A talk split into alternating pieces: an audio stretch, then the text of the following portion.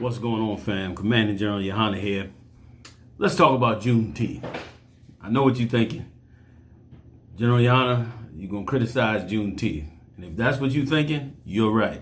I got some criticism. Unfortunately, first of all, let's explain what Juneteenth is for those of you out there that may not know what it is. Juneteenth is a 19 an 1865 announcement that was made to, you know, black people that were in slavery. It was it was made in Texas, okay, on June 19th, 1865. This announcement was it was made in Texas that all slaves were now emancipated, okay? And and so uh, ending the door, you know, ending slavery across the country. Now, just so you could get the understanding, uh, in 1860 in, in 1863, January 1863, two and a half years earlier, Abraham Lincoln uh, de- declared, you know, the Emancipation of Proclamation. That was in 1863. But of course, it was ignored because there was a civil war going on, and they wasn't trying to hear that they're getting ready to let slaves out. So it took two and a half years later, and the end of the of the Civil War, until that announcement could be made and actually enforced. So really, those that run around touting Lincoln and the Emancipation of Proclamation, it didn't free slavery. Slavery went on two and a half years after. And even the slavery that took place, even the uh, emancipation that took place in 1865 was still, or rather the, you know, the announcement, so to speak, still didn't change anything. And it is why black people, Latinos and natives that, you know, look at this holiday, I hate to say it to you, but it you you are celebrating something that never changed your situation and something that you shouldn't be celebrating when you understand the history of it.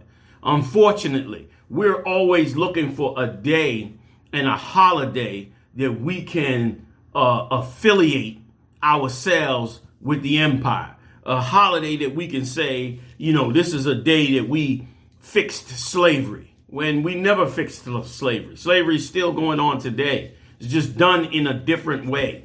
It's done in a really, it's done in the exact way that it was supposed to be done during the emancipation. Let me just read you the uh, technical details on this. On June 19, 1865, the announcement was made that tens of thousands of African Americans, black people in Texas had been emancipated, closing the door on one of the latest chapters of slavery in the U.S. Juneteenth traces its origins back to Galveston, Texas, where on June 18, June 19, 1865, Union soldiers, those were the soldiers that was in the North fighting the South, led by Major General Gordon Granger, landed in the city with news that the Civil War had ended and slaves were now free which they had already declared it in the North, but there's much, much more to it. The announcement came two and a half years after President Lincoln emancipated uh, Lincoln's Emancipation of Proclamation of January 1st, 1863, that had ended slavery in the U.S. However, since that proclamation was made during the Civil War, it was ignored by Confederate states, and it was wasn't until the end of the war that the order was able to be enforced. The day is the day's name, Juneteenth, is a combination of June and the 19th as that day in honor of the date that this uh, major uh, this major general announcement was made. Okay, also known as African American Freedom Day or Emancipation Day. This is you know currently a push towards making the day. If there's currently a push towards making it a federal holiday, they want to make it a federal holiday when really it should not be. None of this has really very little to do with us actually being free because we're, first of all, we are not free. Okay. We're not even free in this state with everything that went on. Okay. The Emancipation Proclamation did not free all slaves in the United States. Rather, it declared free only those slaves living in states not under Union control. That's something to think about. When they did lay it out and say, okay, you free, it was only really the soldiers who were down, who were down with the Union. They needed those soldiers for the war. So they freed them so that they could help them fight the South and to bring down the South, which was what really all of it was about. The honor that we give to Lincoln all of that is none of that. All of that is misplaced, man. And you know, if you want to just go along with the holiday and have fun and and and lie to yourself and say, you know, this is when we fought for freedom and make yourself feel like you pro black and you pro, you know, civil rights and all of that, then you can go ahead and do it. But if you really want to the truth, you want to live the truth, be the truth, understand the truth, then you will understand that this was not a day that actually freed us. It was just a day that they declared it for their own benefit in this war, and it meant nothing to our situation. And the proof is here we are in 2020. That was 1865. We're in now 2020. Okay? 2020, and absolutely nothing has changed in our situation. We believe things have changed because we don't have the actual label of slavery. We believe things have changed because the country has become greater and powerful and more sophisticated. And, and, and uh, blacks have uh, attained uh, other great positions.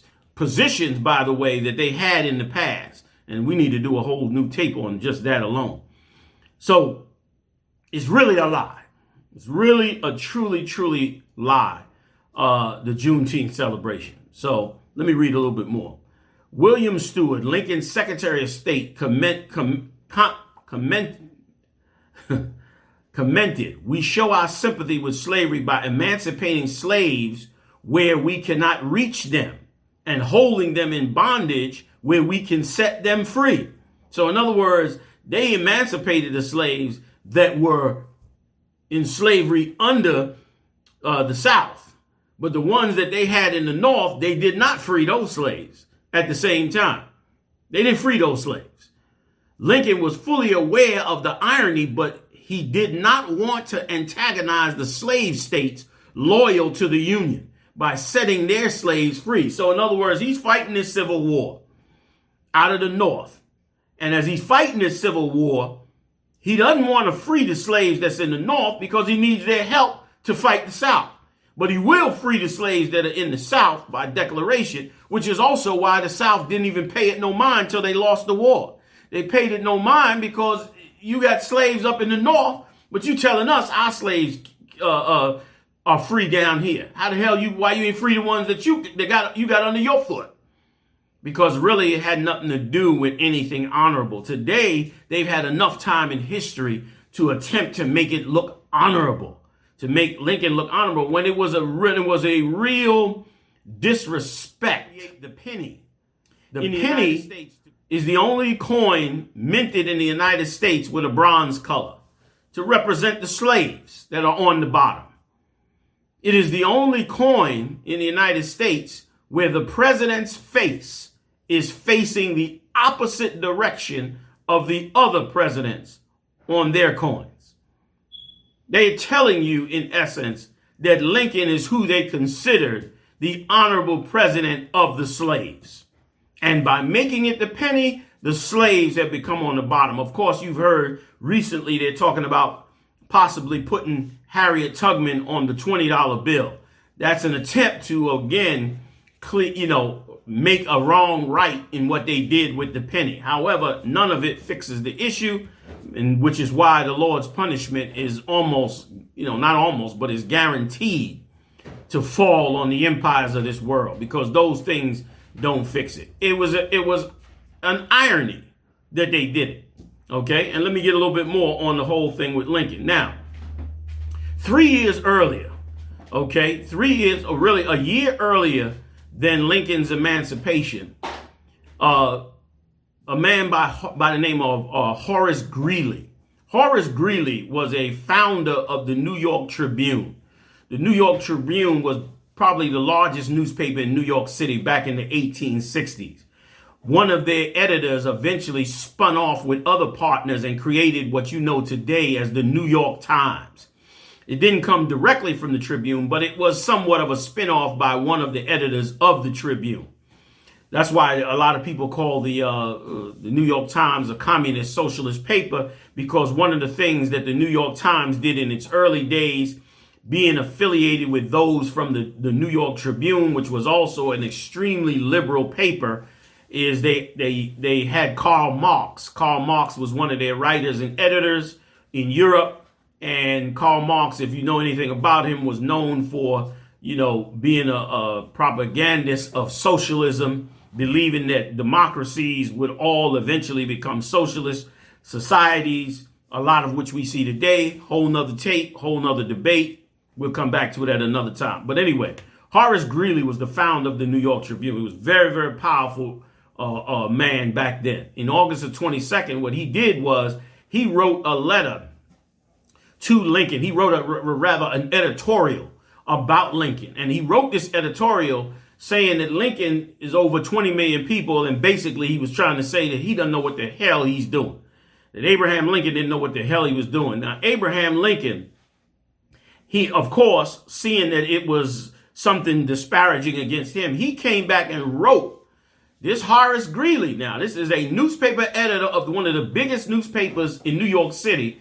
He wrote him back his true thoughts about how he is in control and how the decisions that he made may not seem clear to everybody, but that these decisions were made specifically to save the Union. And I want to read Lincoln's words if you haven't heard them before, and it will show you how it's such a hypocritical thing to honor this guy to honor him as something special. One of the biggest things they pushed during the Barack Obama campaign was to push this idea that he was somewhat like a Abraham Lincoln, somewhat like a um, emancipator of the slaves, or somewhat of the accomplishments that started out with Lincoln and came to fruition supposedly during the Barack Obama uh, era. Not that I'm here to shoot him down. It's just once again if you want to live a lie, this is not the tape for you. This is not the channel for you. But if you really just want the truth and want to really understand why you living in the world that you're living in, then we can take pieces of this world and show you, pull the curtain back on the Wizard of Oz and show you the world that you're really living in. So let me read to you. This is Abraham Lincoln's words back to Horace Greeley. He said this, I would save the Union. I would save it the shortest way under the Constitution. The sooner the national authority can be restored, the nearer the Union will be the Union as it was. He was trying to save this Union. Quote on. If there be those who would not save the Union, unless they could at the same time save slavery, I do not agree with them. Meaning, in, in other words, if there were those who would save this Union, would keep this country together, and save it as one country, but say they wouldn't do it if, if they couldn't preserve slavery, he said, I wouldn't agree with them. Meaning, I would rather lose slavery for them to, you know, for the union to be put together. But now that sounds pro pro black. It sounds like it's something honorable. But listen to the second line of what he said. If there be those who would not save the union, unless they could at the same time destroy slavery, he said, I do not agree with them either. I'm not on both either side. My paramount object, object in this struggle is to save the Union and is not either to save or to destroy slavery. He said, I ain't here to save or destroy slavery. So this idea that his goal and hearts was to save, was to end slavery, it had nothing to do with that. It had nothing to do with that. It was not even it was just a matter of political pundits and political punting for him to do what it took to win. He was about winning the Union. And he knew freeing those slaves in the South would destroy the economics of the South. And it did because the South's economics were built on farming, built on agriculture, built on livestock, built on those things that were done in the field by black people for years and years and years. And he knew, like any good strategist, to end it, I need to end the slavery in the South while still keeping the slavery in the North and keeping the North happy. He cared less about slavery, yet is honored in such a way, and our mindset in it is as though these white leaders were there for us when they were not. Okay, let me read a little bit more. Uh, here's what he said. My paramount object in this struggle is to save the Union and is not either to save or destroy slavery, man. If I could save the Union without freeing any slave, I would do it. That's Abraham Lincoln. He said he could, if he could do it without no slaves getting free. He said, I'd do it and not even, and, and slavery would have gone on. He said, I would do it. That was with his words. And if I could save it by freeing all the slaves, I would do it. And if I could save it by freeing some and leaving others alone, I would also do that. What I do about slavery and the color race, I do because I believe it helps to save the Union. And what I forbear, I forbear because I do not believe it would help to save the Union. Meaning, I don't care. You see me freeing slaves or saving slaves, it's only because I'm trying to save the empire. That's the empire. And what interest. you got to learn. And your interest has to be different. And so celebrating Juneteenth is really lying to yourself to believe that first of all that you did anything you did nothing to get slavery it was it, to stop slavery it, it even after this emancipation slavery continued for two and a half years and then and then when it was declared no more slavery slavery went on in other ways from that two and a half years on up to today okay because even after it became illegal except for prisoners incarceration became the bigger chain gangs were immediately set up after that.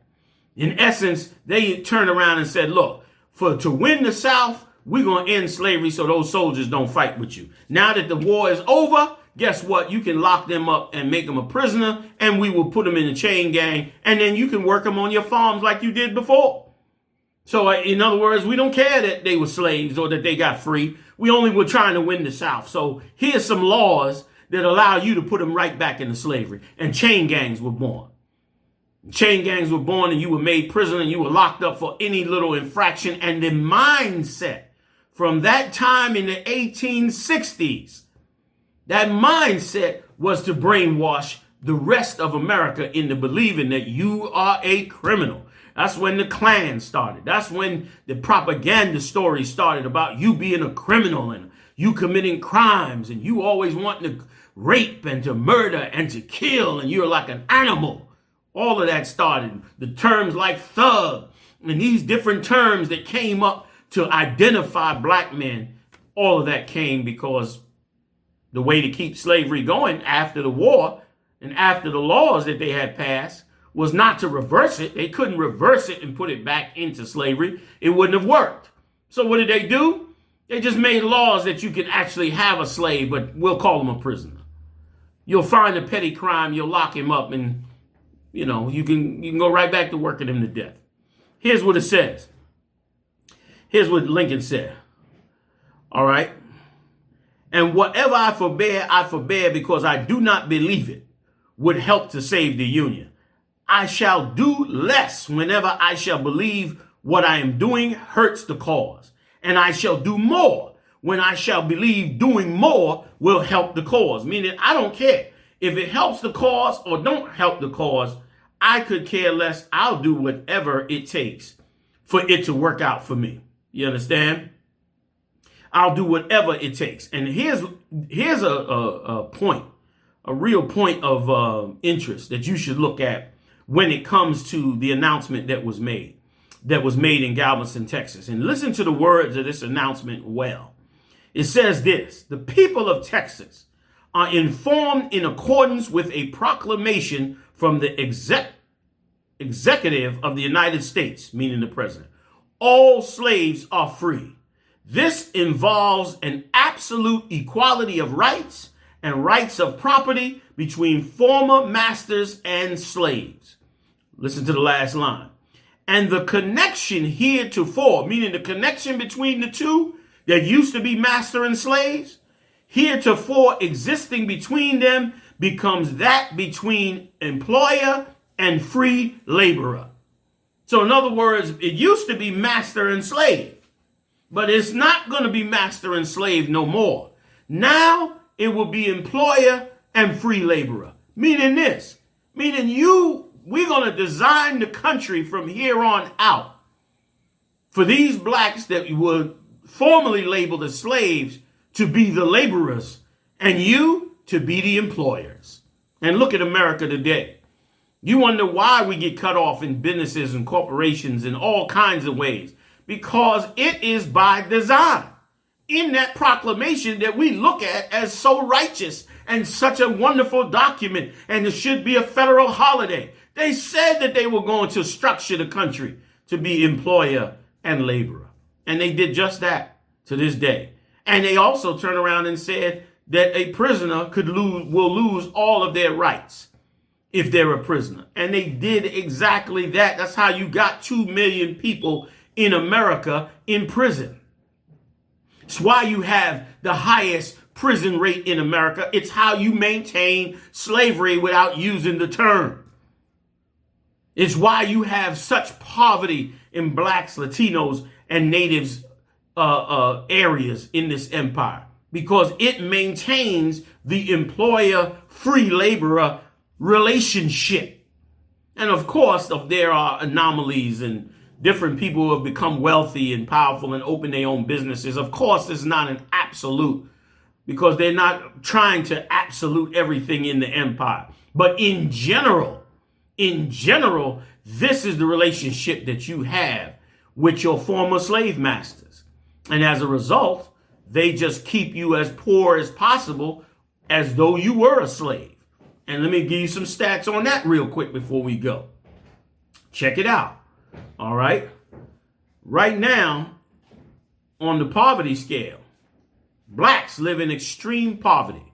And when I say extreme poverty, according to the 2018 uh, uh, structure of poverty, if you have a household of four people and you make less than $25,000 combined in that household, then you are in poverty. And let's let and if you look at the majority of black people that are uh, working and living in the United States, the majority of them are living in absolute poverty. Now, I'll give you some numbers. Blacks in America have 8,900,000 people that live below the poverty line as of 2018 and rising. So we're two years later, but these statistics are from 2018. Our Latino brothers have 10 million 500,000 Latinos living below the poverty level. Our natives who actually have the lowest number, have 600,000 people living below the poverty line. So combined, combined, we're talking 18, 19, 19 million, 20 million, 100,000 of the Lord's chosen people that live below the poverty line. 20 million. 20 million of our people over 20 million of our people live below the poverty line, and you wonder why you got ghettos. And corporations know and have family history that go all the way back to the 1800s, and they keep this status quo. They keep this status quo. So you wonder why we being killed by cops and brutality and all this is going on. This was structure. And for us to celebrate Juneteenth as though, you know, we did some accomplishment, to truly celebrate Juneteenth we should be going to the prisons. We should be we should be opening up our own small businesses. We should be having festivals about that. Instead, we're barbecuing and acting as though it's a celebration of accomplishment. And all the black leaders will, you know, tout, put, you know, put their chest out and tout what a great thing we've done, even though we've got more work to do. And people will visit the Martin Luther King statue when in fact all of it is horrible. You have 2 million black people in prison, 350,000 abortions a year in the United States of blacks, Latinos, and natives, 11,000 deaths by some type of violence uh, of, of black people in America, many by cop, many by black on black murder, but many by police officers. You got massive drug addiction imported in to help keep you in that poverty state, to help keep the master laborer relationship together. And, and understand this A lot of you, I remember not too short, uh, not too long ago, uh, uh, Bill Cosby and others came out and said, if you are working McDonald's and you flip burgers, be a good McDonald's burger flipper. In other words, don't complain about it. When in fact, if you really look at the depth of what happened, the master laborer relationship is slavery. The fact that you have to go and work for another nation's company, in essence, is slavery. Truly, ending slavery would be to end the master laborer relationship. Truly ending slavery would mean that all black people, Latinos and natives would seek every Juneteenth to make an account and a record of how independent they became of their own wealth, of their own finance, of their own incarceration. Our celebration should be to actually fight slavery. And if we were to actually fight slavery, we would be putting in place the things necessary to reduce our prison rates. Not waiting on them to produce it, but to reduce it ourselves by giving felons a way back to work. And you do that by fixing the other problem, which is the master labor relationship. How do you do that? By far more independence of black and Latinos and natives businesses and, and, and, and lands and finances, and then hiring blacks and Latinos to work for blacks and Latinos. If you want to end real slavery, if you want to end real crime in major cities, if you want to end real poverty in major cities, all you have to do is look at the history of slavery and recognize the things that were put in place to keep slavery going and then fight against those issues of slavery and not celebrate the accomplishments of nothing. Not celebrate the fact that some white man decided that it was necessary to free slaves for him to win his empire back. And so now you celebrate it as though you've accomplished something when you have accomplished nothing. Neither was it his in- intention to free you for your benefit anyway. And instead, laws were put in place to keep and enforcing it. That's what Jim Crow laws were for.